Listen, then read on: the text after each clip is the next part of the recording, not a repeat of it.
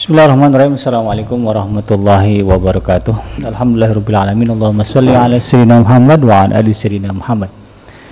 Kembali berjumpa di udara di gelombang 1044 AM iDream Radio Successful Muslim Family dan seperti biasa saya Kenji akan menemani Anda yaitu program ngaji from home dan kita akan mendengarkan kajian menyambung kajian-kajian sebelumnya dan untuk hari ini telah hadir bersama kita guru kita Al-Ustaz Abdullah Hadir LSI akan melanjutkan kajian tentang silsilah fikih uh, salat bagian kedua dan hari ini kita akan kembali membahas tuntas tata cara dan tata cara salat ya.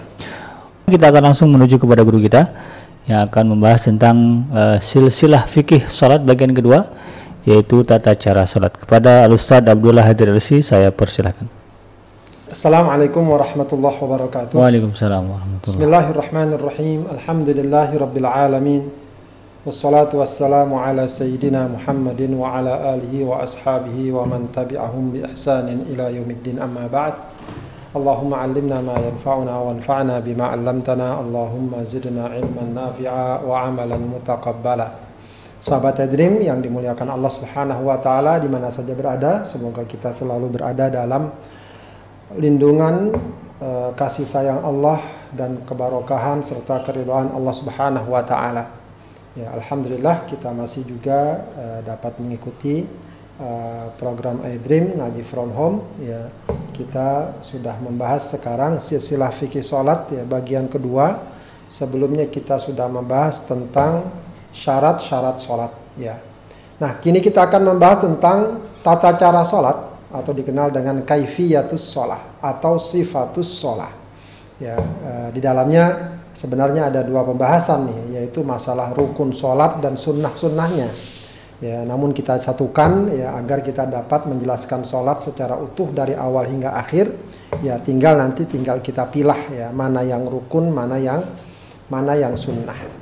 Baik, uh, sahabat Adrim yang dimuliakan Allah Subhanahu wa taala, uh, Salat tentu saja adalah ibadah yang sangat mulia yang tata cara ya pelaksanaannya ya, juga sudah ditetapkan berdasarkan ketentuan syariat ya. Jadi ini bukan uh, ibadah yang uh, cara pelaksanaannya dikarang-karang ya. mau-mau kita tidak ya, tapi ya, sesuai dengan panduan dan ketentuan yang telah diajarkan oleh Rasulullah Shallallahu Alaihi Wasallam. Ya tentu saja sekali lagi selalu kita ingatkan berdasarkan bimbingan pemahaman yang telah diajarkan para ulama.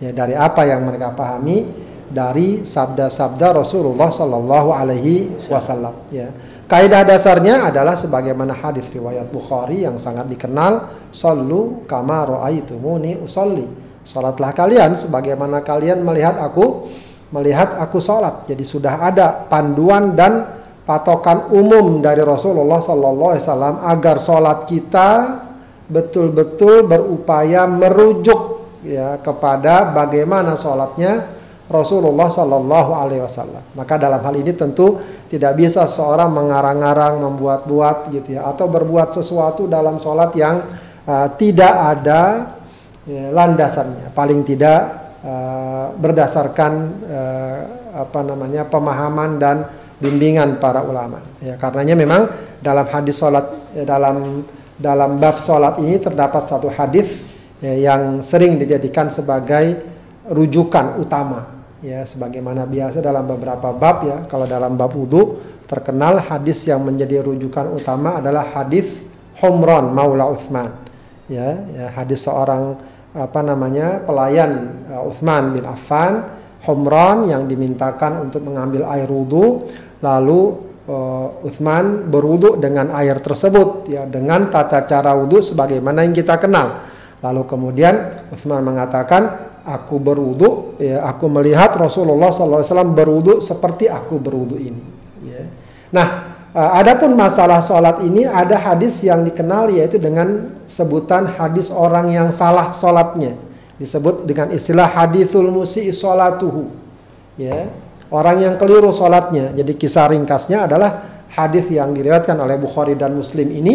Ya seorang sahabat ya, datang ke masjid ya lalu kemudian dia sholat lalu mengucapkan salam kepada Rasulullah Shallallahu Alaihi Wasallam selesai sholat ya. akan tapi Rasulullah SAW setelah menjawab salamnya, dia mengatakan irji' fasolli fa.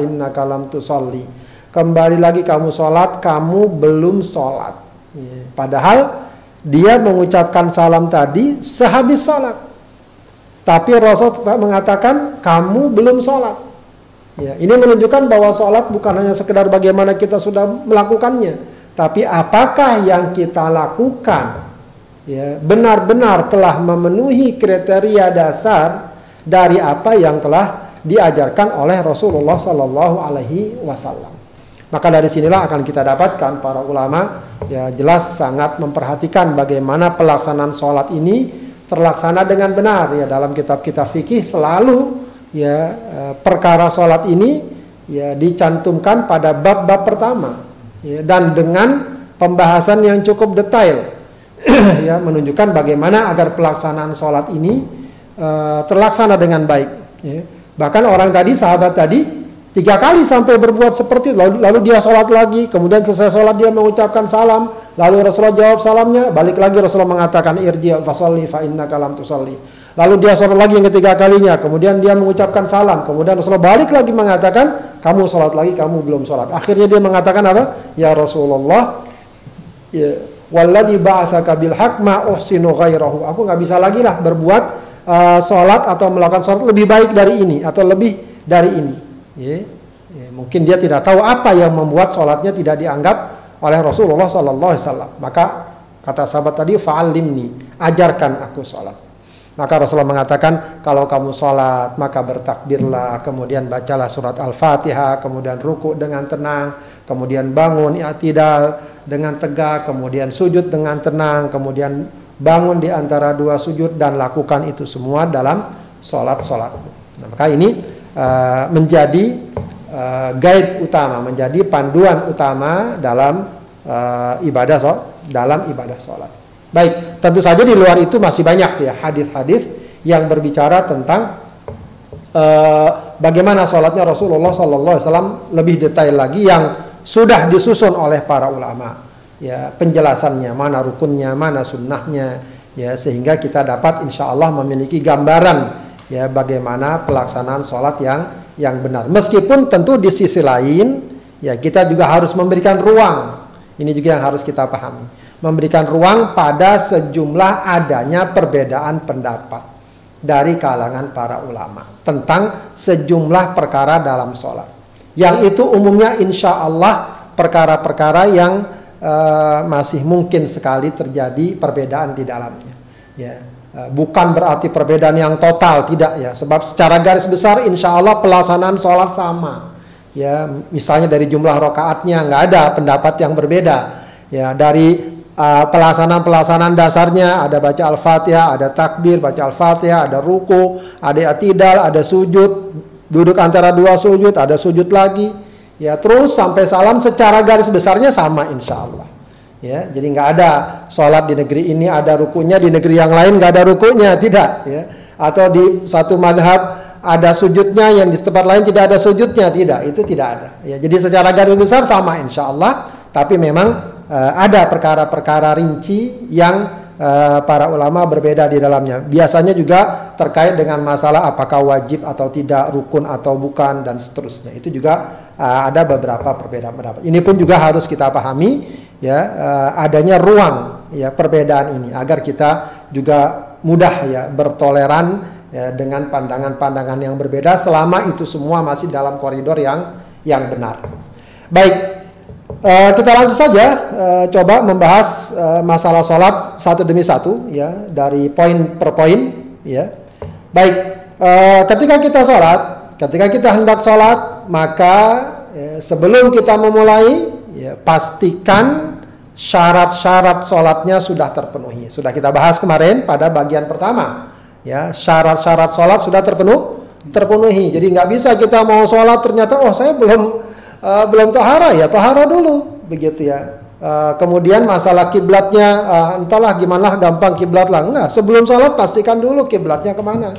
Ya menutup aurat juga jadi jangan sampai sholat Allahu Akbar baru dia pakai sarung nggak boleh ya. Jadi syarat-syarat itu sudah harus terpenuhi dengan ba dengan baik ya. Yang kita bahas kemarin sudah ya suci dari najis dan dari hadas atau disebut dengan toharoh kemudian menghadap kiblat kemudian menutup aurat kemudian sudah masuk waktu sudah masuk waktu. Jadi perhatikan syarat ini sudah oke okay, berarti kita sudah siap untuk melaksanakan ibadah so, ibadah sholat. Baik kemudian lakukan sholat dengan berdiri jika mampu. Ya ini para ulama uh, berpendapat bahwa kalau sholat itu fardu maka rukun wajib sholat dalam dalam keadaan berdiri jika mam jika mampu ya, jika nggak ada halangan nggak ada udur berdiri harus. Itu sholat fardu. Kalau sholat sunnah para ulama mengatakan umumnya sunnah saja. Ya, meskipun tentu saja ya uh, kurang baik juga ya. Kalau seandainya dia mampu berdiri dia tetap duduk begitu ya. Uh, tapi uh, memang tidak sebagaimana halnya sholat fardu. Kalau sholat fardu kalau dia sengaja sholat duduk misalnya, padahal dia kuat berdiri, ya tidak sah sholatnya. Sebab e, masalah berdiri dalam sholat itu para ulama hukumi sebagai perbuatan atau perkara rukun. Ya, hadis Rasulullah Sallallahu Alaihi Wasallam ini juga seorang sahabat bertanya e, terkait dengan penyakit yang dia alami. Maka apa kata Rasulullah? Salli iman. Sholatlah dalam keadaan berdiri. Jadi Walaupun dia dikatakan sakit, tetap Rasul katakan kalau masih kuat ya sholli qaiman. Fa'ilam tastati faqaidan kecuali kalau kamu sudah tidak mampu maka duduk ya. Fa'ilam tastati fa'ala jambin. Kecuali kalau kamu dan apabila kamu tidak mampu maka fa'ala jambin, maka berbaring berbaringlah ya. Baik. Uh, kalau tidak mampu ya jangan paksakan berdiri juga. Kalau nggak kuat duduk, kalau nggak kuat duduk berba berbaring, tidak mengapa. Ya, Islam juga memberikan kemudahan dalam hal dalam hal ini. Baik. Kemudian juga ada satu syariat yang cukup bagus kita biasakan dan ini umumnya para ulama mengatakan sebagai sunnah. Ya, memang bukan wajib, bukan rukun ya. Nah, tidak perlu harus dipaksakan sedemikian rupa, tapi bagus kalau kita juga terapkan. Yaitu apa? Sholat di depan sutrah. Jadi ada sutrah di depan kita. Sutrah itu apa? Pembatas sholat kita pembatas sholat kita. Apa dia bentuknya apa saja sesuatu yang berbentuk ya, sesuatu yang berbentuk. Kalau yang Rasulullah SAW sebutkan di sini atau apa namanya disebutkan dalam salah satu hadisnya dia uh, seukuran pelana, pelana apa namanya onta. Bisa kalau di onta ada pelananya, nah itu pakai atau sesuatu yang berbentuk apakah taskah, apakah mungkin tiang, apa dinding, apa meja dan seterusnya. Ya, kata Rasulullah, "Idza shalla ahadukum falyusalli ila sutrah." Jika kalian sholat, hendaklah sholat menghadap sutrah wal yadnu minha dan mendekatlah. Wala yada ahadan yamur baina yadai dan jangan biarkan orang lewat di depannya. Fa in ahadun yamur kalau ada orang yang lewat di depannya fal yuqatilhu. Ya ini juga harus tepat pemahamannya. Fal yuqatilhu bukan dibunuh ya. Maksudnya bersungguh-sungguhlah untuk mencegahnya. Jangan sampai dia lihat fa innahu syaitan karena dia setan ya. Begitu ya. Hadis riwayat Abu Daud dan Ibnu Ma dan Ibnu Majah. Jadi usahakan sholat di depan sutra. Misalnya kita masuk masjid, masuk masjid maksudnya besar, ya uh, kosong. Ya, kalau ada tiang kita sholat di depan tiang atau langsung ke depan ke dinding boleh. Atau di depan orang nggak apa-apa, orang ada duduk di depan kita ada sholat di belakangnya, ya, tidak mengapa. Itu namanya sut sutra. Tapi kalau tidak dilakukan juga tidak mengapa. Itu juga sunnah. Ya, itu perkara sun perkara sunnah. Baik kemudian uh, niat ya ini jelas ya dalam semua ibadah harus menyertakan niat ya sehingga memang para ulama sepakat ya bahwa sholat harus disertai dengan niat berdasarkan keumuman hadis innamal a'malu bin niat hanya saja memang sebagian ulama mengatakan masalah niat ini syarat ya jadi masuk pada syarat kemarin ya tapi umumnya wallahu alam ya niat itu adalah rukun ya rukun sholat artinya dia bagian dari sholat terse tersebut ya jadi yang menjadi rukun adalah niat yang di dalam hati. Artinya kita hadirkan niat dalam hati kita. Adapun masalah at-talaffuz bin niat. Nah, ini selalu kita ingatkan ya. Jadi harus bedakan masalah niat sepakat para ulama. Jadi jangan ada yang mengatakan, "Oh, menurut madhab kami sih nggak ada niat." Wah, itu salah begitu ya. Harus tetap harus nih niat. Cuma yang berbeda adalah masalah melafazkan niat. Sebagian ulama mengatakan tidak ada ya petunjuk atau ajaran masalah melafazkan niat at-talaffuz bin niat khususnya dalam so dalam sholat ya, dalam sholat ya memang tidak ada hadisnya tidak ada petunjuknya ya, atau contohnya yang jelas akan tapi sebagian ulama yang cukup dikenal memang dalam fikih syafi'i ya menganjurkan untuk melafazkan nih niat. Bahkan saya sempat baca dalam uh, al, al, al al-fiqhiyah bahwa ini ke pendapat mayoritas para ulama. Ya, paling tidak menganjurkan atau paling tidak memboleh membolehkan ya, melafazkan niat. Untuk apa? Tujuannya untuk menguatkan niat dalam hati kita dalam hati kita. Ya, di antara pendapat atau landasan yang sering dipakai adalah bahwa uh, ini mengambil keumuman, misalnya Rasulullah ketika umroh, ya ihram untuk haji atau umroh di ditegaskan Allah labbaika umroh, labbaika hajjan. Oh kalau begitu juga dalam sholat bisa dong di uh, dilafazkan, ya bisa dilafazkan dalam uh, menyembelih kurban juga begitu, ya Allahumma hada apa namanya anni uh, Allahumma hadali wali ahli baiti. Ya misalnya ini kurbanku dan keluarga keluarga keluargaku. Begitu ya dilafazkan. Berarti kalau begitu yang lain juga boleh ya sholat puasa ya berwudu ya melafazkan nih niat. Jadi paling tidak ini masalah khilafiyah ya. Tidak selayaknya seorang mengatakan oh ente melakukan oh ente ahli bid'ah karena ente melafazkan niat. Tidak ya karena memang sebagian ulama membolehkan menganjurkan ya sifatnya pun anjuran ya uh, kalau dalam bahasa fikih disebut dengan istilah apa namanya istihbab. Ya, apa istilahnya mustahab. Perkara yang mustahab. Jadi dia bukan juga rukun. Ya kalau tidak dilakukan misalnya tidak sah sholatnya tidak. Begitu. Yang penting dalam hati semua menghadirkan niat. Apa yang dihadirkan niat? Ya niat sholatnya dan jenis sholatnya. Apakah sholat zuhur misalnya sholat asar apakah sholat ba'diyah apakah sholat duha apakah sholat tahajud apakah sholat istikharah Nah, itu ditetapkan niat niatnya salat apa yang kita mau. Ya, salat apa yang kita mau. Kalau misalnya niatnya salah, berarti nggak sah salatnya. Ya, kita bangun misalnya asar karena kita masih bangun ya biasa orang kalau bangun tidur tuh ngelindur gitu ya. Kemudian dia sholat, dia niatnya zuhur. Padahal sholat zuhur udah tadi. Ya, dia sebenarnya sholat asar, tapi dia niatnya zuhur. Nah itu juga tidak tidak sah sholatnya. Ya harus dia ulang harus dia ulangi. Nggak bisa di dalam sholat dengan oh saya ganti deh sholatnya niatnya dengan niat zuhur tidak. Ya karena dia sudah masuk e, dalam perbuatan tersebut niatnya keliru maka dikeluarkan. Ya. Baik. Kemudian e, sebenarnya berbarengan dengan niat ini juga takbiratul ihram. Jadi para ulama menyebutkan ketika dia takbir maka dia hadirkan nih, dia hadirkannya. Ya, takbiratul ihram. Apa takbiratul ihram? Takbir ketika orang pertama kali sholat. Itu yang takbiratul ihram. Kenapa dikatakan takbiratul ihram? Ya, sama ini dengan uh, nilai ihram ya dalam umroh atau dalam haji. Kenapa orang dikatakan ihram ketika umroh haji uh, atau umroh? diharam-haramkan. Ya, karena sesuatu yang sebelumnya boleh menjadi tidak boh boleh. Tidak boleh. Jadi diharamkan baginya perbuatan beberapa perbuatan yang sebelumnya diboleh boleh. dibolehkan kini menjadi tidak boleh. Kalau orang sedang ihram kan nggak boleh motong kuku, motong rambut, pakai wewangian, begitu ya, e, berhubungan suami istri yang sebelumnya boleh. Maka dikatakan ihram. Takbir atau ihram juga begitu. Ketika seorang Allahu Akbar yang sebelumnya boleh, tidak boleh lagi, nggak boleh makan, nggak boleh jalan ke sana kemari, ya, nggak boleh buka aurat dan seterusnya. Ya, itu namanya takbiratul ihram. ihram. Atau boleh kita katakan takbir yang dilakukan saat pertama kali dia sholat atau mulai dia sholat. Ya. Uh, ini uh, berdasarkan hadis Rasulullah, hadis riwayat Ahmad, Abu Daud dan Tirmidzi. Rasulullah mengatakan miftahus sholati at, miftahus sholati at-tuhur ya. Kunci sholat, ya, kuncinya sholat itu bersuci. Wa tahrimuha at-takbir. Ya. Uh, tahrimnya ya pengharamnya adalah takbir maksudnya pengharam dari yang lain. Wa tahliluha at-taslim dan penghalalnya maksudnya adalah uh, kesudahannya ya. Apa namanya? Uh, apa penghalalnya ya sesuatu yang asalnya diharamkan dihalalkan lagi berarti uh, penutupnya lah ya pembukanya adalah apa awalnya adalah takbir dan penutupnya adalah salam hmm. begitu ya salam jadi ini yang dimaksud dengan takbiratul ihram ya jadi adalah ucapan tak takbir. Allahu Akbar. Ya. jadi bukan angkat tangannya. Kalau angkat tangannya ini ada uh, perkara lain. Ya. jadi yang penting terucapnya. Dan ini menjadi apa namanya rukun kauli rukun dalam bentuk ucap ucapan. ucapan. Jadi sholat ini ada rukun kolbi rukun kauli rukun fi'li.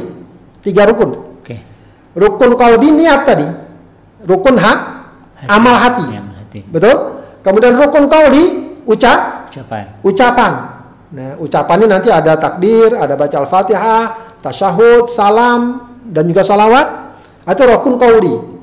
Gitu. Ada lagi rukun fi'li. Sebenarnya banyak itu rukun fi'li.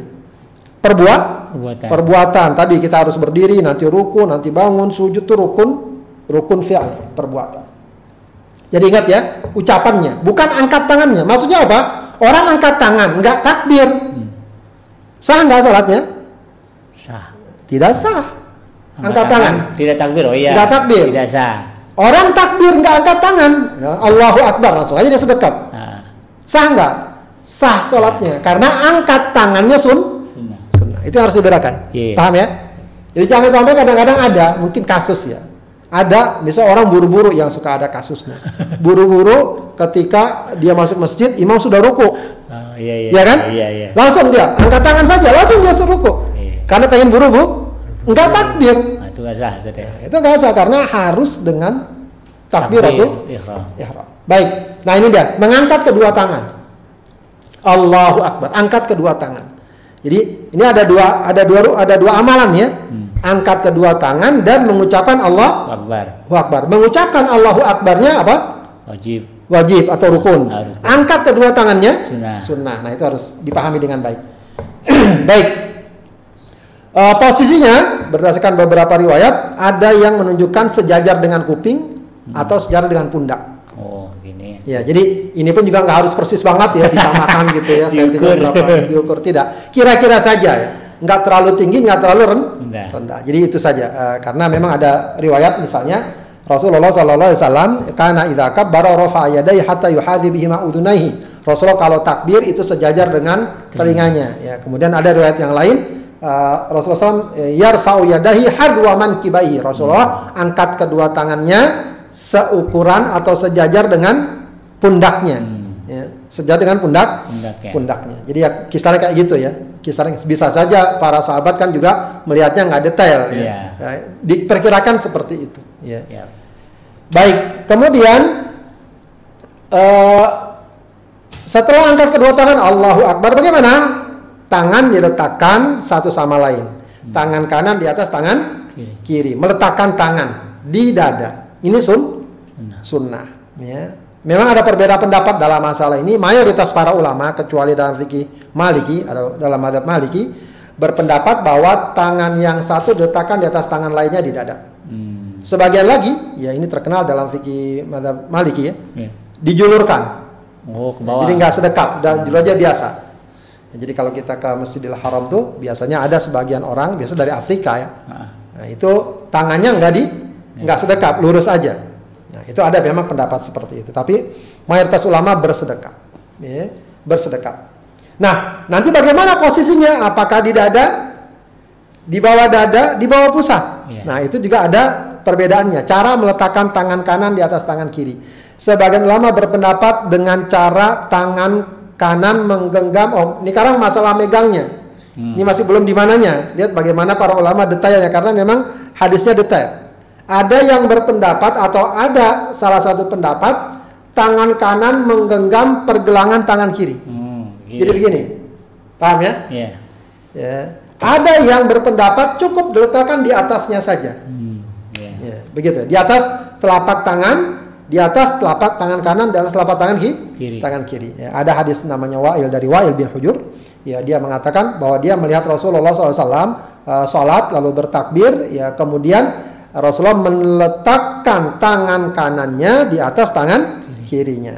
Ya, Uh, dan ketika kalau dalam bahasa hadis itu atau ayat, ketika bicara tangan itu maksudnya apa? Hmm, tapak. telapak tangan. Ya, bukan tangan semua, Semuanya. semua. Jadi nggak bukan begini, tapi telapak ta- tangan. tangan, begitu ya. Kemudian dalam riwayat yang lain Abu Daud diriwayatkan bahwa Rasulullah Sallallahu Alaihi Wasallam ya mele- meletakkan tangan kanannya ya di atas apa namanya eh, punggung telapak kirinya warusri wasa. Jadi eh, dengan pergelangannya, ya, pergelangan, pergelangan. Ya ini juga tentu masalah kaifiat ya yang insya Allah juga tidak terlalu mendesak akan tapi se ketika kita berupaya semakin dekat dan semakin sesuai lebih ba Bagus. lebih bagus. Baik. Jadi nggak nggak sampai ada yang begini misalnya nggak gitu ya atau sedekap tidak. Jadi disesuaikan. Kemudian di mana meletakkan kedua tangan tadi? Madhab Hanafi mengatakan di bawah pusat, jadi di bawah pusat Madhab Hmm. Hanafi. Bahkan ada sebagian dalam Madhab Syafi'i juga ada pendapat seperti itu. Tapi mayoritas ulama adalah di atas pusat, di bawah dada. Di atas pusat. Dada, kalau di dada pusat berarti di agak Nah. tengah. Jadi sederhana, ya sedang saja. Dan ini yang biasanya umumnya dilakukan oleh masyarakat ya Iya. kaum muslimin. Ada lagi memang pendapat ahlul hadis yang biasanya eh, cenderung tekstual karena di hadisnya dada berarti di dada, Hmm. di dada, paham ya? Bisa. Nah yang di atas dada tuh nggak ada. Karena ada sebagian orang di atas dada seperti ini. Ini, iya. Ya itu wallahu alam itu perlu dicari lagi rujukannya ya.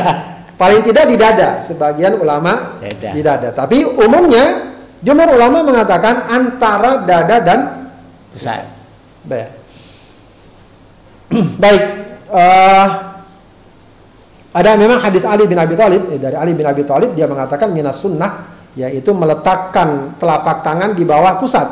Hadis riwayat Ahmad. Cuma memang diperdebatkan ya hadisnya eh, apakah sahih atau ti- Tidak. atau tidak. Ya, Wa'il bin Hujur dia mengatakan aku sholat di belakang Rasul dan dia meletakkan tangan kanannya di atas tangan kirinya di atas dadanya Hmm. di atas dadanya.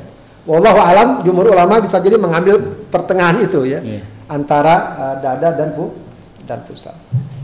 Baik, ya itu semua ikhtilaf ya yang tidak selayaknya uh, seseorang misalnya bermusuhan atau Iya, iya, iya. bersengketa dengan saudaranya.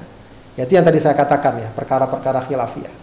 Baik, kemudian sudah ya Allahu Akbar, ya lalu pandangan ke mana? Pandangan para ulama mengatakan hendaknya ke tempat sujud. Ke tempat sujud. Ya, kecuali para ulama mengatakan juga kecuali saat tasyahud. Kalau lagi tasyahud, maka hendaknya pandangannya ke jari telunjuk. Ke jari telun, telunjuk ya. Dalam riwayat Abu Daud dan Nasai eh, dikatakan kana idza qa'ada fit tasyahud wa kafal yusra ala fakhidhil yusra wa asyara bis sababa la yujawizu basara isyaratahu. Rasulullah kalau kalau duduk ya tasyahud maka dia letakkan tangan kirinya di atas paha kirinya. Wa asyara bisababa lalu dia memberikan isyarat dengan telunjuknya maksud dengan tangan kanannya. La yujawizu basarahu isyaratahu dan uh, basarahu isyaratahu. Jangan eh, pandangannya tidak melewati eh, tadi isyarat telunjuk. Itu kalau tasya kalau tasya kalau sedang berdiri maka eh, pandangannya ke tempat su Sujud. ke tempat sujud. Begitu ya.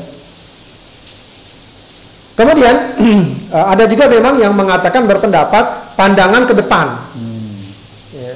Sebab dalam Al-Quran dikatakan fawal wajhaka syatrul masjid maka hadapkan wajahmu ke arah masjidil Haram. haram. Ya, tapi wallahu alam umumnya para ulama mengatakan ke tempat sujud karena itu lebih mendatangkan kekhusyuan dan konsentrasi. Iya. Kalau lihat ke depan, yang lewat macam-macam, ya repot itu nanti. Apalagi kalau di tempat keramaian. Baik, kita lanjutkan. Setelah itu udah, itu jadi udah cukup banyak tuh ya. Eh, kita takbir, ke tangan, letakkan, pandang sujud. Lalu apa yang kita lakukan? Baca doa istiftah, Istiftah. istiftah atau iftitah ya. Oh, sama ya. Tapi yang dikenal istif, Istiftah. istiftah.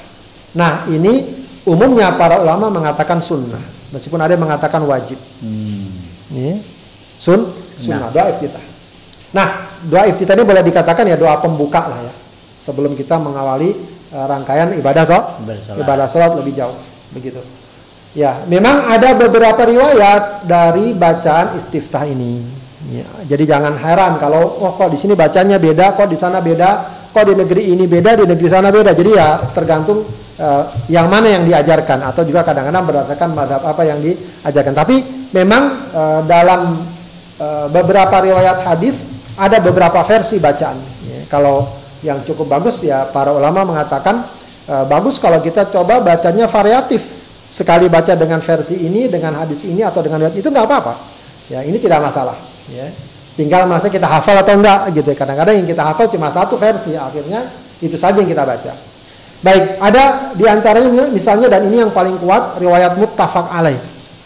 Ini yang paling kuat, yang bagus juga bacanya dan e, doanya bagus ya. Allahumma ba'id baini wa baina khotoyaya Ya Allah jauhkan antara aku dan dosaku kama ba'atta bainal masyriq wal maghrib. Sebagaimana engkau menjauhkan timur dan barat. Allahumma naqqini minal khotoya ya minal khotoya ya Allah bersihkan aku dari uh, uh, dosa-dosaku ya kama yunaqqas thawbul abyadu minad dana sebagaimana uh, baju putih dibersihkan dari kotoran. Allahumma ghsil khotoya ya bil ma'i was salji wal barat. Ya Allah, cucilah dosa-dosaku dengan air uh, dan es dan embun muttafaqun alaih. Nah, ini salah satu versinya, ya. Eh, kemudian ada juga memang riwayat Muslim ini yang biasanya di tengah masyarakat sering dibaca wajah tu wajhiya lillazi fataras samawati wa hanifa hanifa wa ma ana minal musyrikin inna salati wa nusuki wa mahyi wa mamati lillahi rabbil alamin la syarika lahu bidzalika umirtu wa ana minal muslimin. Ada juga riwayat Muslim juga. Ini sebenarnya dua dua riwayat ya. Cuma biasanya masyarakat jadikan satu. Ya. Hmm. Allahu akbar kabir wa hamdul katsir wa subhanallah bukratan wa asila wajjahtu wajhiya lilladzi fatara samawati begitu dijadikan satu. Dia sebenarnya dua versi. Hmm. Jadi kalau mau dibaca sedikit saja Allahu akbar kabir wa hamdul katsir wa subhanallah bukratan wa asila selesai sudah cukup. Okay. Ya dan nah salah satu hal yang eh, kadang-kadang uh, membantu kita hmm. kalau kita lagi buru-buru baca yang pendek aja. Iya, iya, Paham nggak? Yes, yes. Ya, jadi nggak harus juga harus dengan yang panjang. Iya, iya. Kalau lagi buru-buru baca yang pendek. Cukup Allahu Akbar kabiru, alhamdulillah kathira, wa subhanallah bukrata wa asila. Selesai. Bisa langsung baca Al-Fatihah. Al-Fatihah. Ada lagi juga hadis riwayat Abu Daud dan Tirmidzi subhanakallahumma wa bihamdika wa tabarakasmuka wa ta'ala jadduka wa la ilaha ghairuka. Nah, ini beberapa versi dalam uh, bacaan istiftah. Hukumnya sun sunnah. Baik. Sudah selesai baca istiftah maka kita membaca yang dikatakan sebagai rukun utama dalam sholat yaitu membaca surat Al-Fatihah. Ya, hadisnya jelas la salata liman lam yaqra bi Fatihatil kitab. Tidak ada salat bagi orang yang tidak membaca surat Al-Fatihah. Suatu kali Rasulullah salat, selesai salat Rasulullah mengatakan e, kayaknya gitu ya, kayaknya ada yang baca ketika di belakang imam kalian. Lalu para sahabat yang mengaku, "Iya, saya Rasulullah baca." Baca surat maksudnya fala taf'alu jangan lakukan illa bi fatihatil kitab kecuali membaca surat al-fatihah fa innahu la salata liman lam karena tidak ada salat bagi orang yang tidak membacanya. Ini dipahami dalam salat fardu dan jahriyah keras. Kalau imam sedang baca maka jangan ada yang baca surat selain surat al-fatihah jadi jangan yang dibaca cukup surat al-fatihah saja. Yang surat lain tidak dibaca. Kalau kita sholat sendiri kan baca, hmm. ya, rokat pertama, rokat kedua. Atau kita sholat e, sirriyah yang baca tidak dikeraskan, maka bisa kita baca surat Al-Fatihah lalu baca surat yang lain setelah itu pada rokat pertama dan kedua. Kalau sholatnya dikeraskan maka cukup baca Al-Fatihah saja. Itu pun memang ada pendapat ya, ada beberapa pendapat. Baik, kita coba pahami. Uh, para ulama mengatakan atau bersepakat ya wajib dan rukun bagi imam dan orang yang sholat sendiri baik sholat jahar atau sholat sir baik sholat yang baca keras atau pelan jadi wajib yang tidak ada perbedaan pendapat apa kalau jadi jadi imam atau sholat sendiri atau sholat sendi sendiri sendiri baik sholatnya keras atau pelan wajib baca al-fatihah al-fatihah rukun tapi yang jadi perbedaan pendapat apa kalau jadi mak makmum, makmum. Bagaimana wajib nggak? Ya, sebagian ulama tetap wajib, walau jadi mak makmum. Makmum, paham? Yes, yes. Walau sholatnya keras atau pelan, tetap wajib. Ya, ini eh, yang cukup dikenal dalam fikih syafi'i memang dalam madhab syafi'i tetap wajib, rukun. Mau imam, mau makmum sama-sama wa? wajib. Wajib. Mau sholat pelan, mau sholat keras, suara sholatnya keras, Wajib. Tetap wa? Wajib. Berdasarkan keumuman hadis tadi. La sholat liman lam yaqra bi Fatihatil kitab. kitab. Sebagian ulama berpendapat wajib jika sholatnya jahar. Oke. Eh maaf, tidak wajib jika sholatnya jah. Jahar keras. Oh, keras. Sholat maghrib, sholat isya, sholat subuh. Hmm. Imam bacakan al-fatihah keras. Ya, makmum eh, eh, lalu baca surat. Makmum kalau sholatnya keras tidak wa? wajib. Tidak wajib. Paham? Yes, yes. Berarti pemahamannya apa? Kalau sholatnya sir, tetap wajib, wajib nggak? Tetap wajib. Sholat zuhur, sholat asar, wajib sir. Baca. Maka makmum tetap wa? wajib. Tetap wajib. Ada pendapat ketiga, mutlak tidak wajib sama sekali. Mau sholatnya keras, mau sholatnya pelan, ya makmum Tidak tidak wajib baca al-fatih, Al-Fatihah. al-fatihah. Dianggap apa?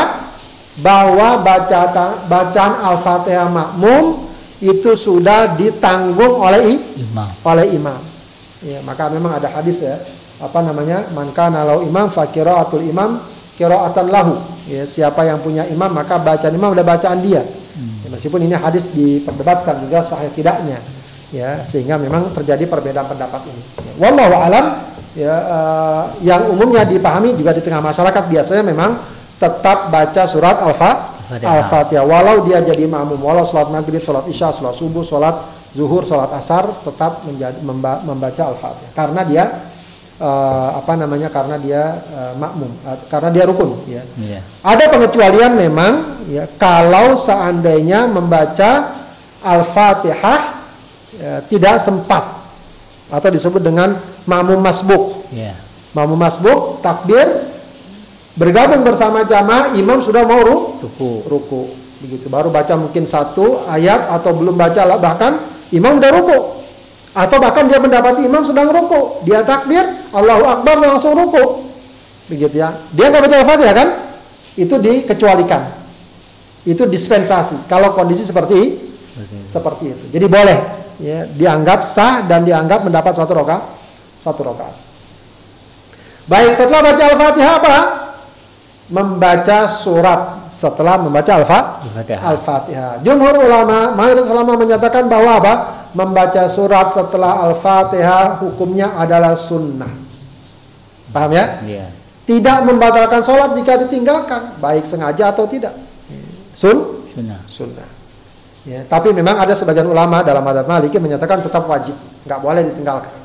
Ya, ulama dalam tapi jumhur ulama mengatakan Sunnah. membaca surat eh, apa namanya setelah al-fatihah itu sunnah.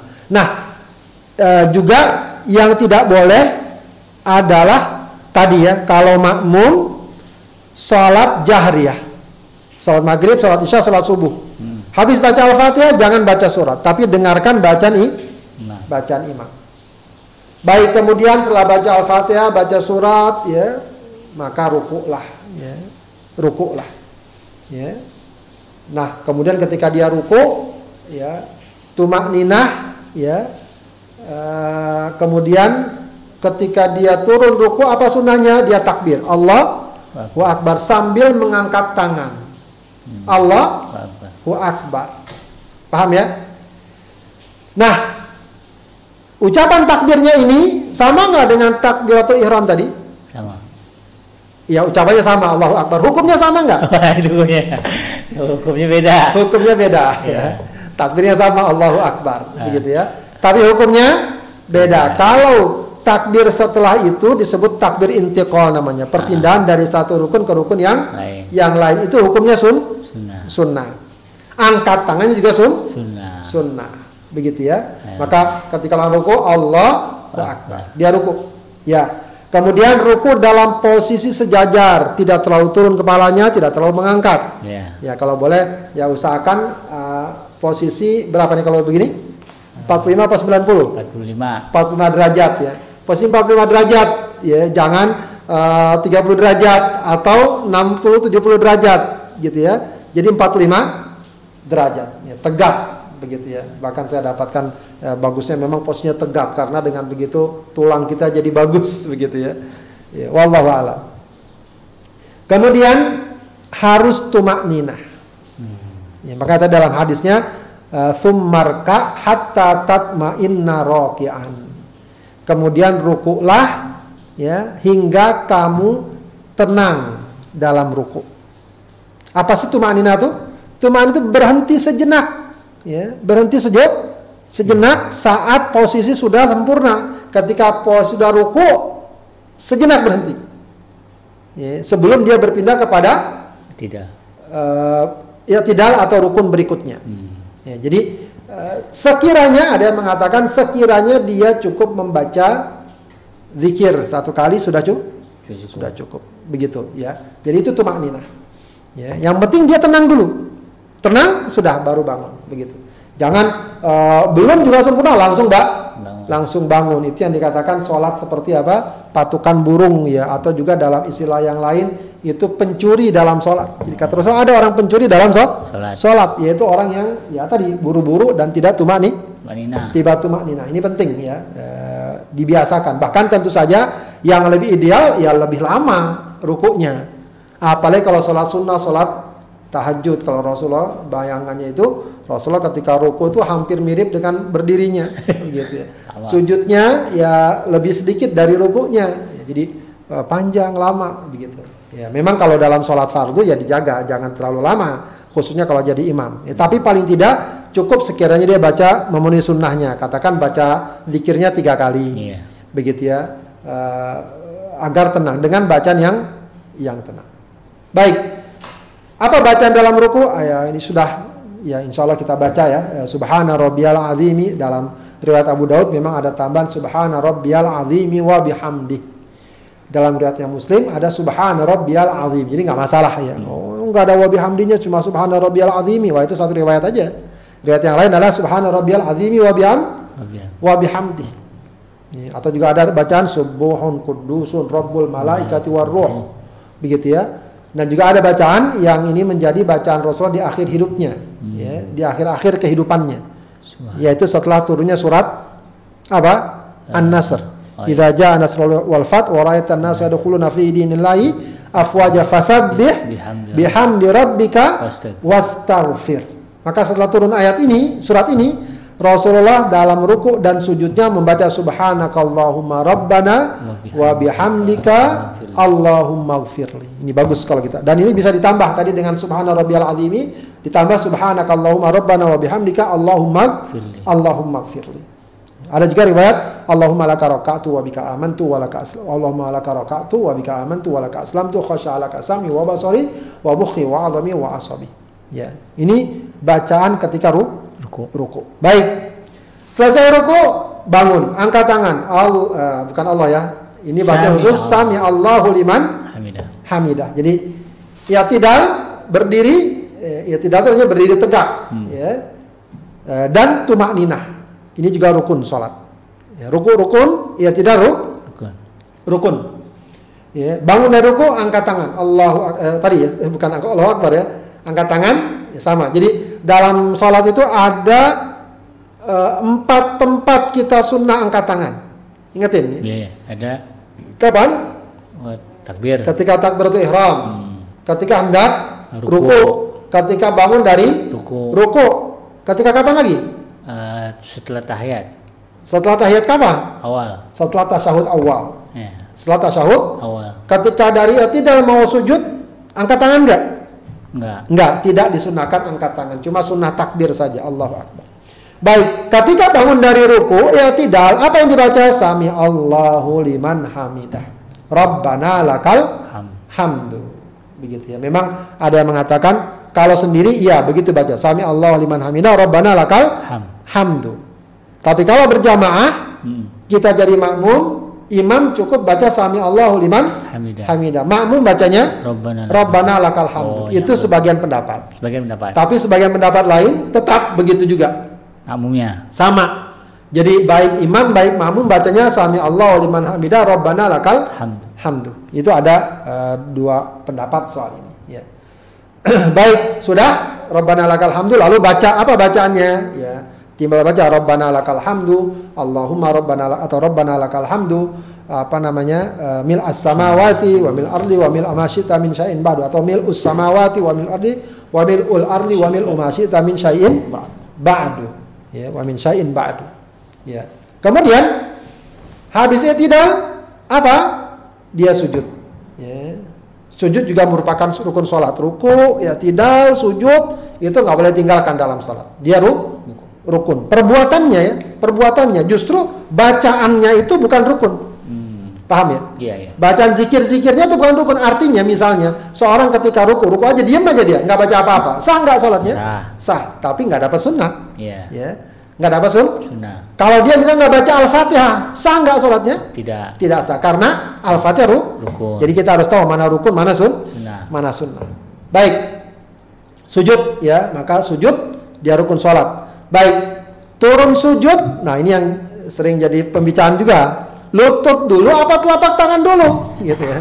Nah, ya jadi ini tergantung lah ya siapa yang mau diambil pendapatnya dan pandangannya. Oh kalau saya lutut dulu karena itu memang ajaran dari guru saya. Ah. Oh ternyata enggak telapak tangan dulu karena hadisnya gini-gini. Ya sama juga. Hmm. Dua-duanya ada hadis, Ada hadisnya. Tapi ketika sujud dia baca Allahu Akbar. Allah. Allahu Akbar. Tapi kalau mau dipakai pendapatnya, jumhur ulama, mayoritas ulama berpendapat mendahulukan lutut sebelum tangan telapak tangan. Hmm. Jadi lutut dulu sebelum tangan. Ya. Sedangkan madhab maliki mendahulukan tangan sebelum lu. Ruku. Jadi tangan dulu, Iya. baru lu, Baru lutut. baru lutut. Ya itu memang ada uh, perbedaan pendapat. Ya. Cuma ada yang kalau saya pendapatnya beda Pak Ustadz. Kenapa? Kalau lutut dulu capek gitu. Kalau udah tua atau badannya sudah mulai Sakit. gemuk ya kayak saya nih kalau gemuk uh, kalau turunnya Lutut dulu lutut dulu lumayan juga tuh nahannya Ngilu gitu ya. ngilu-ngilu. ya itu masalah lain kalau itu Iya, ya. iya. Tapi uh, uh, ada masalah ya bahwa mayoritas para ulama berpendapat lutut dahulu sebelum tangan. Nah, Apa hadisnya? Ada hadisnya. Riwayat Bukhari, ya. Eh, apa namanya? Hadis riwayat Bukhari. Memangnya ada dua hadis ya yang kemudian dipahami sesuai dengan eh, pendapatnya masing-masing. Ya. Eh, kata eh, dalam riwayat Bukhari dikatakan idza sajada ahadukum fala yabruk kama yabrukil ba'ir kama yabrukul ba'ir wal yadha yadahi qabla rukbatayhi. Jika kalian sujud jangan turun seperti turunnya onta. Hendaknya letakkan kedua tangan sebelum kedua lutut. Ya, wal yadha yadahi qabla rukbatayhi. Jadi dia kalau hadis ini berarti apa? Riwayat Bukhari eh, tangan dulu sebelum lutut. kedua lutut. Ada lagi hadis Wa'il bin Hujur. Wa'il bin Hujur ini memang banyak menggunakan hadis tentang sifat uh, salat Rasulullah. Hmm. Ra'aitu Rasulullah SAW, aku melihat Rasulullah SAW, idza sajada, kalau dia sujud, wada'a rukbataihi qabla yadaihi. Dia meletakkan kedua lututnya sebelum kedua Eh, tangannya. Paham?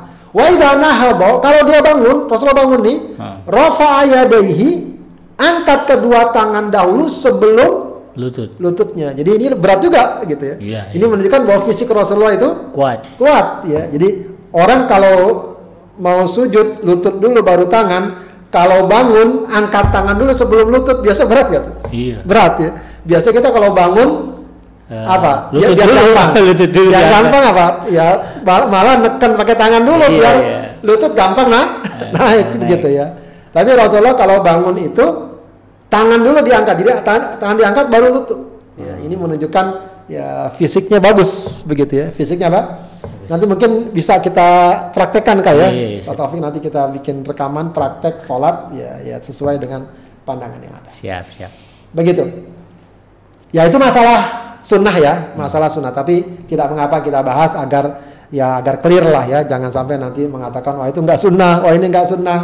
Karena eh, bagi kita ya dalam masalah fikih ini sekali sebuah pandangan ada referensinya. Referensi bisa jadi ada hadisnya, ada kitabnya, atau paling nggak ada kaul ulamanya. Ya setidaknya kita memberikan ruang bagi adanya perbedaan ter- terse- Tersebut. Ya, bahkan eh, saya sempat ikut daurah ya eh, di Saudi ini, di Saudi seorang ulama besar ya. Eh, eh, siapa namanya? Eh, Allah. Eh, jadi dia mengatakan soal ini sebenarnya eh, fleksibel aja lah kata dia. Oh. Soal ini fleksibel. Yang penting dia turunnya dengan baik begitu ya. Turun sujud dengan ba Baik. dengan baik bukan gebrak-gebruk begitu. Ya, kalau dengan tangan dulu itu lebih baik dengan tangan dulu. Kalau dengan lutut dulu lebih baik dengan lutut dulu. Betul. Lutut dulu. Jadi eh, tidak menjadikan ini masalah yang sedemikian rupa. Hmm. Ya. Baik, kemudian dalam masalah sujud dia dikenal juga anggota sujud. Sebab Rasulullah mengatakan, "Ah, aku diperintahkan untuk sujud dengan tujuh anggota sujud Hmm. atau dengan tujuh tulang disebutnya. Ya, ala sab'ati. Ya, apa saja tujuh anggota sujud yang kalau kita sujud itu semua hendaknya ditempelkan di tempat sujud. Hmm. Jadi jangan ada yang Tertinggal. tidak nempel. Hmm. Jangan ada yang diangkat dari tempat sujud. Sujud. Tempat sujud. Pertama? Al jabhah. Nah, yang uniknya Rasulullah ketika menyebut jabhah juga memberikan isyarat dengan hidungnya. Oh, ke Artinya apa? Kening juga, hidung juga. Kadang ada orang sujud cuma keningnya doang, Iya. hidungnya nggak ditempelin. Diangkat. Ya kurang ditekan gitu ya. Ini apalagi orang Indonesia ya, yang hidungnya rata-rata dalam nggak nggak tapi mancung begitu ya. Kalau nggak dibilang pesek begitu. Iya. Kalau orang Arab itu sedikit udah nyampe hidungnya. Kalau Iya. kita harusnya dengan ditekan sedikit gitu ya. Meskipun ada sebagian lama yang paling penting keningnya, ya keningnya. Tapi bagus kalau dia juga serta hidungnya. Ya, jadi ke- eh, apa muka ini bukan cuma gini. Mm-mm. Kadang-kadang ada orang sujud cuma pas keningnya, tapi juga hidung hidungnya. hidung. Baik. Kemudian wal ini kedua telapak tangan, bukan kedua tangan, kedua telapak Telapak tangan. tangan. Waruk bata ini kedua lutut, wa atrofil kodama ini dan ujung atau jemari eh, jari-jari kedua kakinya. Ya, muttafaqun alaih. Nah ini yang dimaksud dengan tujuh anggota sujud ya yang kalau kita sujud hendaknya ditempelkan ke tempat su ke tempat sujud. Jangan diangkat kayak kadang-kadang ada yang mengangkat kakinya. Nah, Ya, kadang-kadang ada yang iseng atau malas gitu ya kakinya yang satu di ditaruh di atas kakinya yang lain Iya. gitu ya lagi sujud. Nah itu nggak boleh sebenarnya. Ya kedua-duanya harus ditempel tempelkan. ditempelkan. Baik, mayoritas ulama mengatakan kedua kaki dan bagusnya direnggangkan. Jadi eh, perut dengan paha, tangan dengan pinggang itu reng Renggang. renggang. Ya, jangan eh, rapat begitu ya. Jangan ra rapat. Meskipun memang nanti ada pembahasan kalau wanita gimana. Ya ada memang sebagian ulama kalau wanita rapat ya, tapi eh, dikatakan itu rapat kalau seandainya di tempat umum ya. Iya. Kalau terlewat laki-laki. Kalau tidak eh, berlaku kaidah umum ya, yaitu tetap direnggangkan. Begitu ya. Eh, memang ada yang mengatakan kalau kaki ketika sujud telapak kaki rapat atau enggak? Kalau lihat pendapat mayoritas sebenarnya enggak, direnggangkan. Renggangkan. Ketika sujud telapak kaki itu di belakang, apakah dirapetin atau tidak? Iya. Mayoritas ulama mengatakan kaidah umumnya direnggangkan. Hmm. Direnggang Direnggangkan. Ya, sebab uh, dalam satu riwayat wa idza sajada farraja baina fakhidaihi Rasulullah kalau lagi sujud dia memisahkan kedua paha, kedua paha. Berarti kedua kakinya juga, kedua kakinya juga. Meskipun ada pendapat sebagian ulama merapatkan kedua telapak kakinya. Baik, zikir sujud gimana? Ya, sudah ya, uh, zikir sujud ya, sebagaimana biasa kita baca uh, subhana rabbiyal a'la atau subhana rabbiyal a'la wa biham wa bihamdi. Ya, ini cukup waktunya cukup sempit ya. Kemudian ada beberapa masalah dalam sujud ya. ya. Ketika sujud apa? Membaca zikir sujud subhana rabbiyal a'la atau subhana rabbiyal a'la wa biham wa bihamdi. Berdoa, ada sunnah dalam sujud ini berdoa. Jadi ketika sujud berdoa. Berdoa. Setelah ya, setelah membaca zikir sujud kita boleh berdoa. Berdoa apa? Rabbik firli, Rabbana atina dan seterusnya ya. Ya, meskipun itu nanti kalau sholat fardu ya dibatasi. Kalau jadi imam ya dibatasi kalau mau baca baca sependeknya. Kalau tidak sebaiknya tidak. Bagusnya di sholat-sholat sun, sholat-sholat sunnah. Baik, eh, kemudian meletakkan telapak tangan menjurus ke depan dan mengangkat yang lain. Jadi telapak tangan diangkat, ya dilet- diletakkan yang lain diangkat. Cukup diang, diangkat. Ya, jadi jangan ditempel, ditempelkan. Merenggangkan masing-masing anggota tubuh ini yang tadi kita bahas. Tangan dengan paha, perut dengan paha, antar lutut, antar kedua telapak kaki. Baik, kemudian sehabis sujud apa? Duduk di antara dua sujud dan tumak ninah. Tumak ninah. Disunahkan duduk dalam keadaan iftirash. Ya. Duduk dalam keadaan istirahat. Apa yang ini baca? Rabbik firli, Rabbik firli. Bacanya. Ya. Atau da- dalam riwayat Abu Daud, Rabbik firli, warhamni, wa'afini, wahdini, warzukni. Ya, ada juga memang yang mau dibaca Rabbik firli, warhamni, wajibuni, warfani, warzukni ya. Wahdini, wa'afini, wa'afani. Itu saya dapatkan beberapa literatur atau beberapa referensi ada yang menyebutkan begitu ya meskipun uh, beberapa riwayat hadis tidak saya dapatkan itu redaksinya tapi uh, beberapa ulama menyebutkan itu ya, tapi uh, kalau kita membatasi dengan apa yang Rasulullah sebutkan di sini lebih baik. Rabbik firli Rabbik firli. Atau Allahumma firli ya uh, warhamni wa'afini wahdini warzuqni begitu ya. Hadis riwayat Abu Dawud. Baik. Duduk tawarruk dan iftiras ada dua macam duduk dalam sholat ya. duduk iftiras itu saat duduk tasyahud pertama.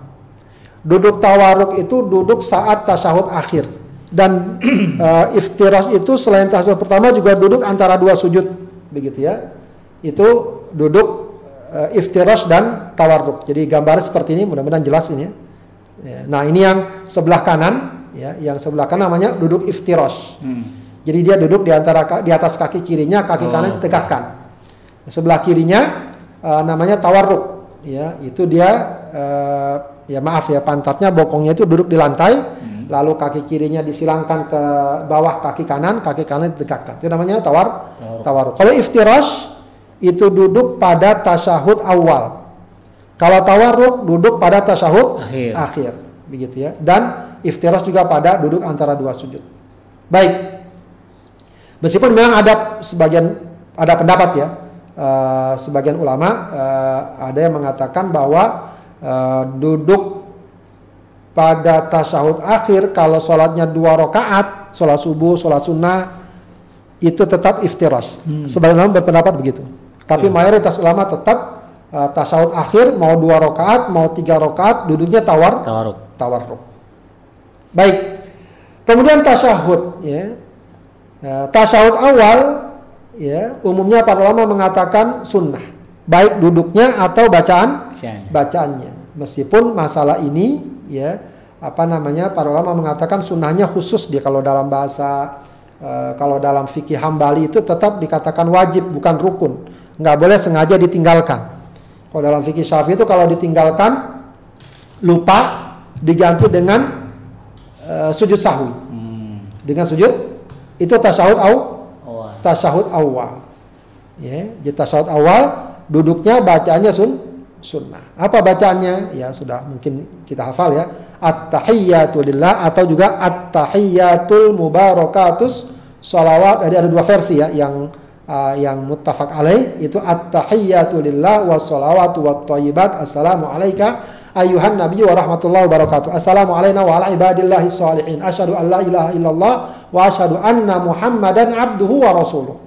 Ada lagi versi yang lain dalam riwayat Muslim at tahiyyatul mubarakatus salawatut tayyibatu lillah. Assalamu alayka ayuhan nabi wa rahmatullahi wa barakatuh. Assalamu alayna wa ala ibadillahi salihin. Asyhadu an la ilaha illallah wa asyhadu anna muhammadar rasulullah. Jadi kedua-duanya uh, insya Allah ada versinya ada riwayatnya cuma kadang-kadang di sebagian orang yang membacanya kurang pas begitu ya ada yang mengatakan karena enak ya at-tahiyatulillah itu kurang pas ya yang benar at-tahiyyatul lillah atau at-tahiyyatul mubarakatus salawatut thayyibatul lillah.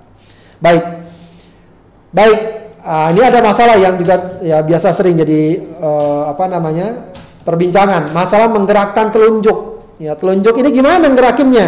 Iya. Ya, sebenarnya cukup beragam juga kalau lihat pendapat para ulama. Ya. Kalau dalam mazhab Hanafi, menggerakkan telunjuk ketika mengucapkan la pada kalimat la ilaha illallah dan menundukkan jadi cuma sekali doang. La asyhadu alla ilaha illallah. Sudah di, ditekuk lagi ya. Uh, mana syafi'i enggak menggerakkannya saat membaca illallah ya illallah. Kalau madhab maliki menggerakkannya ke kanan dan ke kiri jadi ke kanan kiri hingga selesai sholat madhab hambali memberi isyarat saat menyebut nama Allah dan saat berdoa jadi memang soal menggerakkan telunjuk ini uh, walaupun sangat ya katakanlah sepele ya tapi memang ada ikhtilaf di antara para ulama. Ala kulli hal itu juga uh, hal yang hendaknya kita bertoleran dalam hal ini. Ya hadisnya itu ada ya landasannya memang uh, dengan persepsi masing-masing. Kemudian membaca sholawat, ya, membaca sholawat. Ya, membaca sholawat ini ada yang mengatakan wajib, ya, hmm. rukun, ya, ada yang mengatakan sun, sunnah. Tapi dalam, eh, maksudnya dalam apa namanya tasyahud awal, dalam tasyahud awal ini baca salawat apakah rukun apakah wajib? Oh iya. Ya, apakah sunnah? Umumnya para ulama mengatakan sun, sunnah. sunnah membaca salat pada tasyahud pada tasyahud awal. Ya. Baik. Adapun tasyahud akhir, ya, tasyahud akhir itu bacaannya duduknya rukun. Ya, jadi harus dilaku, dilakukan. dilakukan. Bacaan salawat juga lebih kuat dia merupakan rukun. rukun maka hendaknya dia laku lakukan. dia lakukan harus dia lakukan dan terakhir salam ya para ulama juga sepakat bahwa salam merupakan rukun so sholat. tapi yang dimaksud rukun di sini adalah salam pertama hmm. salam assalamualaikum warahmatullah nah assalamualaikum warahmatullah yang kedua itu dianggap sun sunnah. meskipun ada yang juga mengatakan wajib. Ya, ada yang mengatakan wajib ada yang mengatakan sun sunnah, sunnah. jadi itulah uh, sahabat tadi yang dimuliakan Allah Subhanahu wa taala uh, penjabaran ya ya mungkin masih ringkas ya masih kalau mau mendalami lagi maka uh, tinggal merujuk kepada eh, referensi-referensi uh, yang lebih utama ya tentang masalah-masalah sholat. Itu saja yang dapat sampaikan. Mudah-mudahan uh, dapat memberikan gambaran tentang sholat. Oh satu lagi tadi yang ketinggalan ada sunnah yang belum sempat saya sampaikan yaitu sunnah berdoa sehabis membaca tasyahud akhir dan sebelum sa Salam. sebelum Oh. salam. Ya. Ya. Dajjal itu ya. Eh, do- Doa berlindung dari dajjal dari fitnah kehidupan. Allahumma inni a'udzubika Allahumma inni a'udzubika min fitnatil mahya wal mamati wa min fitnatil Masih. wa min adzabil qabri wa min fitnatil masihid Dajjal. dajjal. Ya. Atau juga doa yang lain boleh. Ya, doa yang lain bo Boleh. boleh. Ya, karena Rasulullah perintahkan berdoalah semau semau apa yang kau inginkan. Ya, wallahu alam. Baik, baik, baik. Baik, jazakumullah Ustaz atas segala uraian dan pembahasan terkait dengan tema kita pada hari ini yaitu eh, tata cara sholat. Nah, ini pertanyaan ini sudah banyak Ustaz. Eh, kita batasi sampai jam berapa Ustaz? Setengah enam boleh lah. Jadi kalau yang belum tuntas nanti kita tuntaskan. Baik sahabat Dream yang dirahmati Allah di mana pun anda berada tadi kita sudah dengarkan bagi yang terlambat menyimak jangan khawatir. Nanti selesai eh, siaran live ini anda bisa mengulang ya dari awal kembali terkait dengan tata cara sholat eh, seperti mana yang disebutkan di dalam eh, sunnah ya atau, atau di dalam hadis-hadis Rasulullah SAW. Dan eh, sekali lagi saya kan bagi Anda yang bertanya silakan bertanya Eh, bisa di nomor WhatsApp di 0822 eh, 9881044 atau juga Anda bisa bertanya melalui kolom eh, menulis di kolom komentar Eh, nanti kita akan sampaikan kepada guru kita sebatas waktu nanti yang beliau berikan. Baik Ustaz, eh, ini ada pertanyaan dari akun atas nama Dedeh Kurniasi. Eh, mungkin nanti juga saya pilih-pilih atau saya eh, edit bahasanya gitu ya.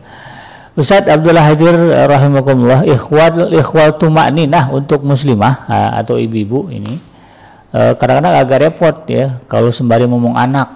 Nah, ini gimana nih Ustadz? Eh, boleh nggak itu versi tumakninahnya agak longgar? Baik, eh, sebenarnya intinya adalah tumak nina itu bagaimana ketika seseorang ketika ruku atau sujud Ah. Dia eh, tenang sebentar atau ya apa namanya kokoh sebentar, jangan langsung berdiri. Paling enggak ketika sujud dia tenang sebentar, diam sesaat, ruku juga begitu. Saya kira bisa, saya kira walaupun dia mungkin harus gendong bayi segala macam tidak masalah. Tapi jangan ya maksud jangan gerak-gerak atau apa atau jangan langsung dia bangun begitu ya, langsung dia ru langsung dia ruku begitu ya. Kalaupun dia sambil gendong nggak apa-apa saya kira. Ya, tidak mengapa. Ya. Tidak mengapa. Jadi menggendong itu tidak menghalangi tumak nih? Cuma yang penting ketika ruku tenang saat baru bangun. Ya, saya kira itu nggak butuh semenit dua menit bahkan beberapa detik sudah cukup. Ya, yang penting jangan langsung mantul gitu. Yang penting jangan langsung mantul gitu. Jadi ya ruku langsung bangun. Nah itu yang hilang tuh nina gitu ya. Ya. Iya, iya, Ya, iya. ya nggak perlu dispensasi sebenarnya Iya. karena sangat sebentar ya. Apa sulitnya dia saat sebentar tenang walaupun mungkin anaknya nangis selama meronta-ronta tenang sebentar sudah. Ya setelah itu dia bisa bangun. Ya. Wallahu a'lam. Jadi jedanya itu loh Bu ya, yang penting Ada jadi- jedanya, Ah, betul, jeda. jadi jangan eh, baru nyampe langsung naik lagi. Nah, itu yang disebut seperti patukan burung itu kan begitu begitu ya. Eh, kalau ini saya boleh nggak tuh misalnya eh, berpegangan. Ini lagi megang bayi, bayinya gede gitu kan. Nah, sambil ruku itu dimegang nahan badan. apa-apa. Itu bagian nanti itu terkait ya nanti bisa kita bahas dalam masalah perkara yang makruh dan membatalkan sholat. Oh. Itu masalah gerakan di luar sholat. Ya ya ya ya. gerakan di luar itu boleh atau tidak? Nah itu ada pembagiannya Uh, terkait dengan dibutuhkan atau tidak, banyak atau tidak, itu ada kaitan-kaitan. Ya, termasuk menggendong anak tadi ya, Ya, ya? termasuk menggendong anak kecil. Gerakan di luar sholat, kaidah umumnya, kalau ada hajat, ada kebutuhan, selama tidak merubah posisi dari menghadap kiblat, insya Allah tidak mengapa. Paham ya? Oh iya siap. Ya. Yang penting tetap menghadap kiblat. Tapi kalau gara-gara gendong anak ya muter-muter, ya, hilang. Apalagi di rumahnya eh, banyak yang tidak aman untuk anak misalkan. Iya. Anaknya dilepas. Nah, itu gimana tuh, Ustaz? Maksudnya tidak gimana? Misalnya nih, ini soalnya di rumah, ah, di- ini, eh, ada kompor lagi nyala gitu kan. Di depan ada kolam, nih anak masih kecil udah bisa lari-lari nih. Nah, itu eh, orang tua, ibu lagi sendiri itu. Boleh tuh muter-muter sambil ngeliat Ya gitu. jangan nggak boleh. ya tinggal diatur lah gimana caranya gitu ya. Apakah dia kunci, dia apa, biar anak Iya, aman. kompor dimatiin Ya, dulu kompor gitu. dimatiin dulu segala Iya. macam ya. Iya. Emang harus antisipatif ya. Jadi memang ini masya Allah ibu-ibu ya jihadnya besar insya Allah. Nah, dipersiapkan dengan Dipersiapkan diatur. Memang kadang-kadang suka uh, was-was ya dengan Iya. anak-anak tuh. Yang punya cucu, ya. ya, cucu, ya. Baik-baik, eh, kita nih Ustaz. Nah, ini terkait dengan ini Ustaz. Ini juga masih dari akun atas nama Dedeh Kurniasi. Sebetulnya kalau secara umum, Ustaz ada nggak perbedaan uh, uh, gerak, gerak gitu Ustaz, antara laki dan perempuan? Ya. Uh, termasuk misalnya kayak sujud tuh, apakah perempuan itu harus direnggangkan laki-laki? Eh perempuan boleh nggak direnggangkan atau mesti ditutup? Nah itu secara umum ada nggak perbedaannya, Ustaz? Ya memang ada per, ada per, apa beberapa pembicaraan ya hmm. terkait dengan beberapa perbedaan uh, tata cara sholat antara laki dan perempuan. Uh-uh. Ya, uh, misalnya masalah menutup aurat berbeda kan? Yeah, yeah. Kemudian masalah di antara yang disebutkan tuh kalau menegur imam, kalau orang laki menegur dengan baca subhanallah. Hmm, kalau, kalau wanita cukup dengan menepukkan tangan, menepukkan tangan ya.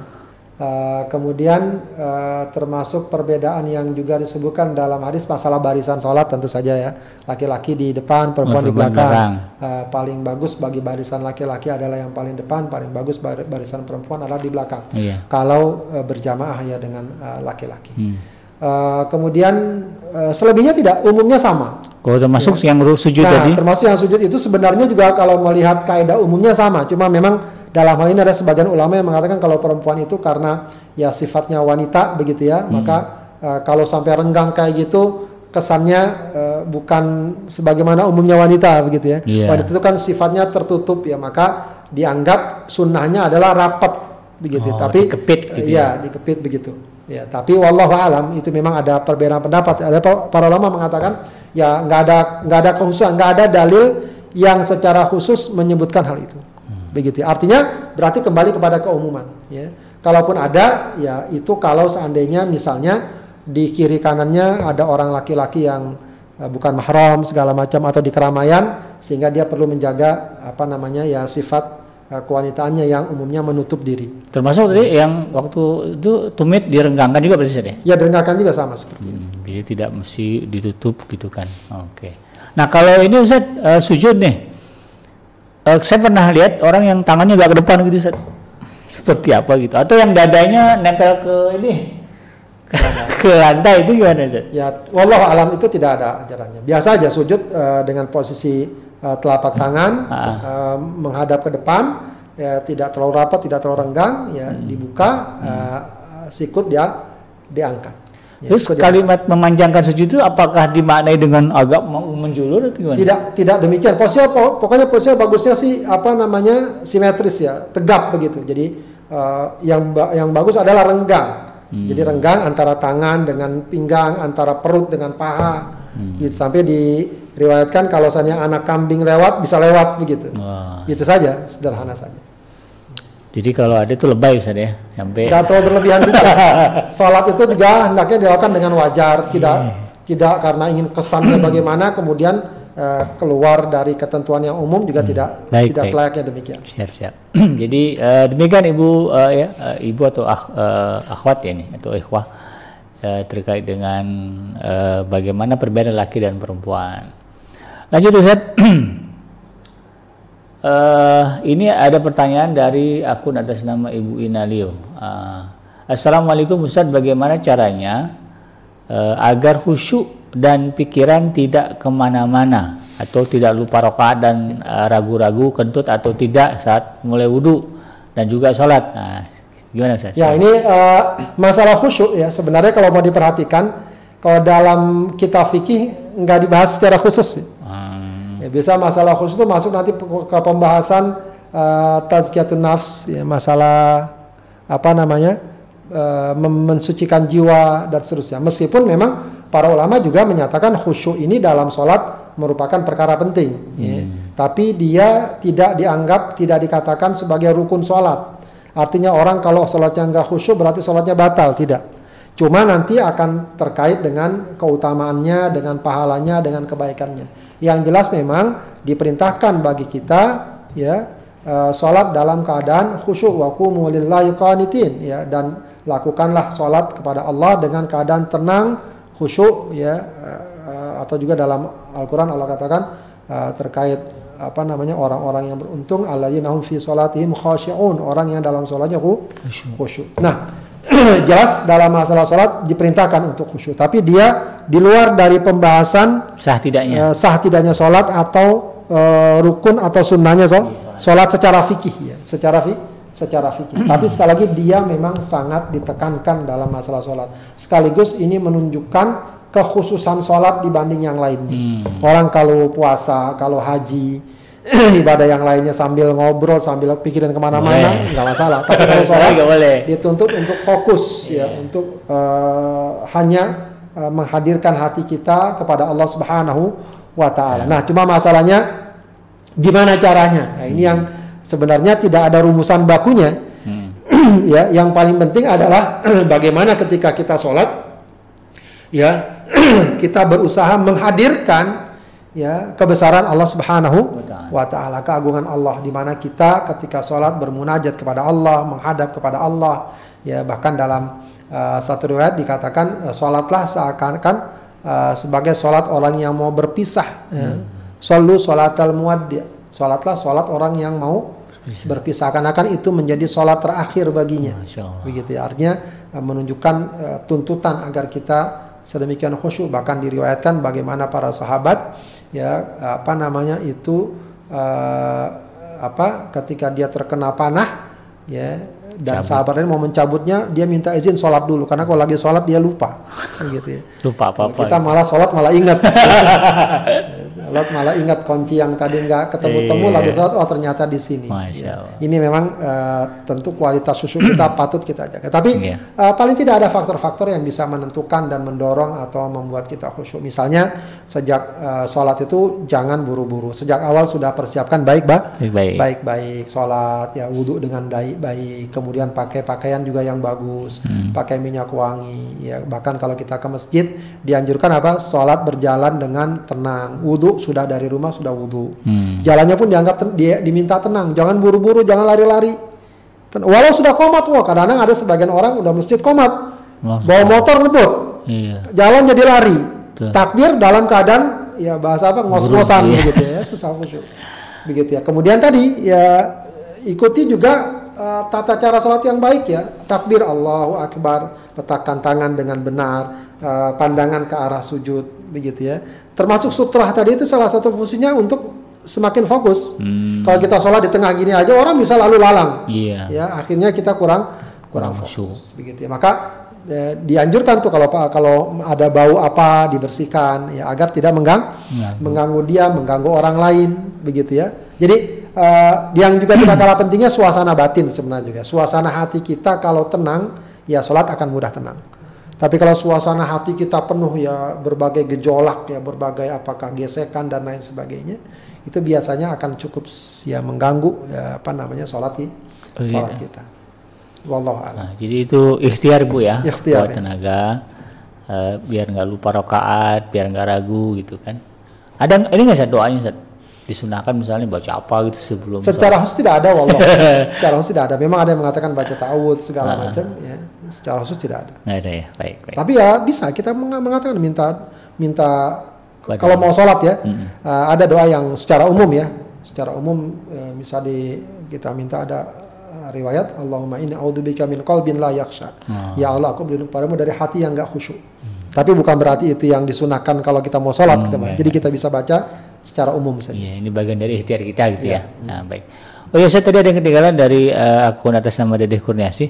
Kalau di lagi umroh atau di depan Ka'bah, ma- mata kita ke Ka'bah atau tempat ke tempat sujud, ya ada yang mengatakan memang kalau depan Ka'bah ke Ka'bah Oh, Oke. Ya, ada yang mengatakan demikian. Tapi kalau eh, ke tempat sujud nggak apa-apa, dua-duanya bisa dipakai. Boleh, ya. Begitu. ya. Ke Ka'bah repotnya ya tadi orang lalu lalang, Nggak mengganggu gitu. yang le- yang lewat orangnya hitam misalnya, Jadi itu aja. macam-macam. yang lewat orangnya putih, macam-macam pikirannya. Jadi Iya, bisa jadi cukup menggang, Mengganggu. mengganggu. Maka kita eh, lebih baik ke tempat sujud. Wallahu a'lam. Jadi eh, eh, poin, poin yang penting adalah bagaimana kita konsentrasi atau khusyuk gitu.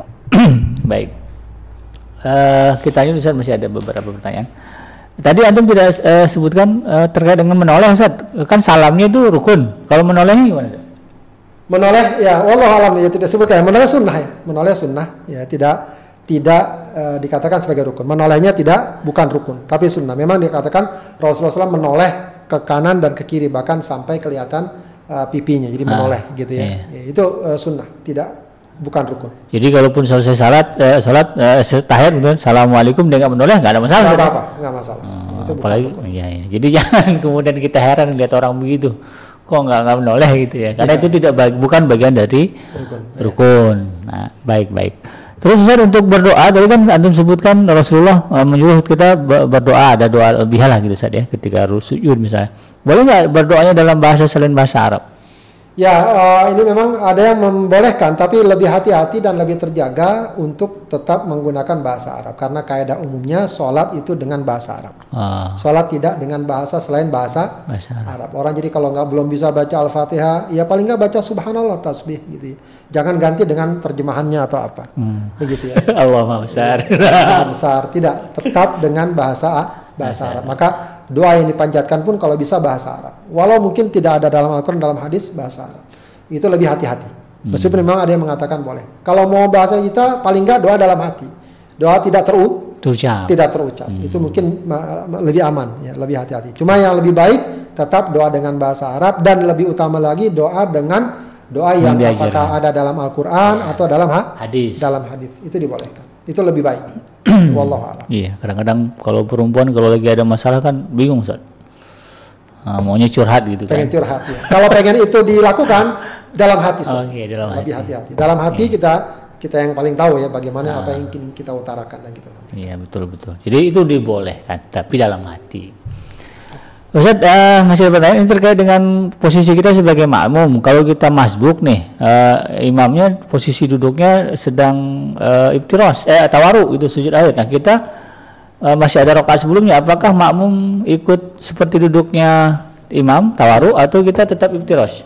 Ya itu fleksibel juga sifatnya. Ah, Fleksibel. Ya kalau kita mengikuti kaedah bahwa imam diikuti maka kita ikut tawarruk ya sebab ada kaedah innama ju'ilal imamu liyutamma bihi hadis Rasulullah. Imam itu ditetapkan untuk diikut diikuti. untuk diikuti.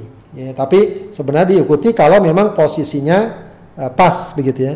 Kalau misalnya dia sudah tasyahud akhir, kita sebenarnya bukan tasyahud akhir Iya. karena kita masbuk. Iya, Ya, maka kalau dia tawarruk, ya kita mau iftiros tidak mengapa. tidak mengapa ya. ah, Karena itu akan lebih mudah kalau kita bangun, kalau kita apa. Tapi kalau memang mau mengikuti kaidah imam, diikuti, diikuti imam dengan pemahaman bahwa imam Harus diikuti. hendaknya diikuti. Maka kita juga ikut tawarruk walau kita bukan tasawuf ah, Akhir. akhir. Jadi itu fleksibel juga. Tinggal kita Iya. ah, mau pakai yang mana begitu ya. Oh saya kayaknya karena saya bukan tasawuf akhir, saya masbuk, saya iftiros saja di samping bangunnya lebih mu lebih mudah. Itu yang biasa dipakai ya. ya. Pandangan dan praktek ini yang biasa dipakai Oke. dipakai yaitu dia tetap iftiros ya tidak tawarruk karena dia tidak sedang tasyahud ah wallahu a'lam Nah, dan ini pertanyaan tadi Ustaz, eh, boleh nggak seseorang itu eh, mengikut, nah, maksudnya berganti-ganti mengikut empat mazhab atau harus konsisten? Kalau Syafi'i, Syafi'i dari mulai kita pertama sholat sampai meninggal gitu, atau sesekali kita eh, ikut mazhab yang lain, pendapat gimana Ustaz? Ya, jadi kaidah ini sering saya katakan ya. eh, kaidah ini terkait dengan masalah perbedaan pendapat madhab. Intinya adalah Hah. ya seseorang ya kalau dia belum memiliki eh, pemahaman yang baik atau bekal yang cukup untuk memilah-milah satu pendapat satu pandangan, Hmm. ya maka dia mengikuti pandangan yang sudah dia pahami atau dia pelajari eh, dari gurunya yang juga nanti biasa terkait dengan madhabnya. Oke. Ya, dia ikuti itu walaupun wah saya nggak tahu dalilnya apa udah ikuti saja. Selagi dia percaya dengan gurunya atau dengan orang yang mengajarkan Hmm, ujarkan. mengajarkannya. Begitu ya. Nanti seiring dengan pemahamannya dengan daya tangkapnya dengan kemampuannya oh ternyata yang kuat ini pendapat. Lalu dia mengambil pendapat yang lain Hmm. itu juga terbuka. Tidak tidak, masalah.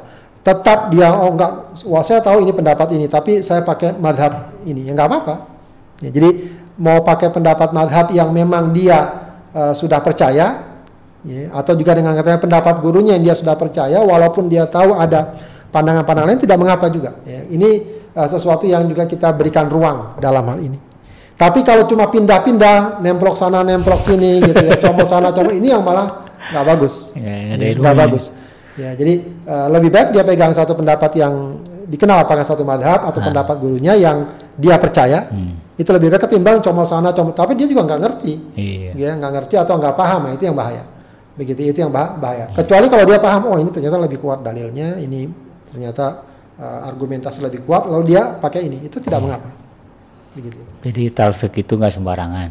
Nah, jadi ada ilmunya. Baik Ustaz. Demikian sahabat itu yang dirahmati Allah. Uh, mudah-mudahan nanti uh, ada pembahasan yang lebih detail lagi karena memang sebetulnya pembahasan tentang sholat juga banyak ya. Termasuk tadi yang Ustaz bilang uh, laki dan perempuan uh, mungkin kalau ikhtilaf ikhtilaf dalam sholat juga nanti mudah-mudahan ada waktu untuk dibahas. Baik, uh, sebelum kita akhiri, kita dengar dulu uh, closing statement dari guru kita terkait dengan pembahasan tema pada hari ini. Silakan Ustaz. Baik, uh, sahabat trim yang dimuliakan Allah Subhanahu wa taala, uh, ya memang ibadah sholat sudah sejak kecil insya Allah kita lakukan ya. Akan tapi uh, tetap saja uh, butuh juga kita segarkan lagi pemahamannya, pengamalannya dan yang lebih penting bukan sekedar bagaimana kita sudah melakukannya tapi bagaimana kita melakukannya dengan lebih baik ya lebih sempurna ya lebih dekat kepada sunnah Rasulullah Shallallahu Alaihi Wasallam dan yang juga tidak kalah pentingnya terkait sholat ini adalah bagaimana kita menghadirkan kekhusyuan dalam sholat dalam sholat kita. Semoga bermanfaat. Assalamualaikum warahmatullahi wabarakatuh. Waalaikumsalam warahmatullahi wabarakatuh. Demikian sahabat Adrim yang dirahmati Allah di mana pun anda berada, tuntas sudah uh, kebersamaan kita dalam program ngaji from home edisi uh, hari Jumat ya, tanggal 20 November 2020 atau tanggal 5 Robiul Akhir 1442 Hijriah. Saya bikin beserta kru yang bertugas pamit undur dari ruang dengar Anda. Mohon maaf atas segala kehilafan dan kekurangan. Subhanaka Allahumma rabbana wa bihamdika asyhadu an la ilaha illa anta astaghfiruka wa atubu ilaik. Walhamdulillahirabbil alamin. Wassalamualaikum warahmatullahi wabarakatuh.